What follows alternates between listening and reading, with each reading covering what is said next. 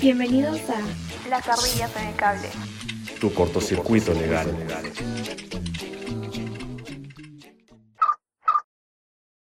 ¿Por qué las ardillas en el cable? Venía un día de la casa de mis padres en el auto, solo con mi hijo mayor por la avenida Benavides. En ese entonces mi hijo tenía dos años.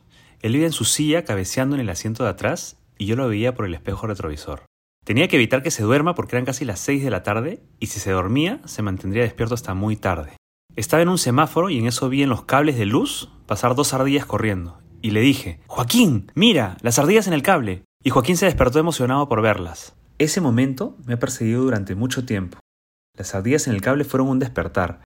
Por otro lado, las ardillas juegan y corretean por los cables y a veces pueden crear cortocircuitos si los muerden. Por su parte, los cables representan la tecnología, conectan, encienden cosas y cuando nos dicen que se nos cruzaron los cables es porque nuestras emociones explotaron. Desde entonces no he dejado de ver a las miles de ardillas que pasean por los cables de Lima, mi ciudad. Con este podcast crearemos un cortocircuito legal donde presentaremos distintos temas en la intersección del derecho, la innovación y la tecnología. Los invito a vivir su propio cortocircuito en los siguientes episodios.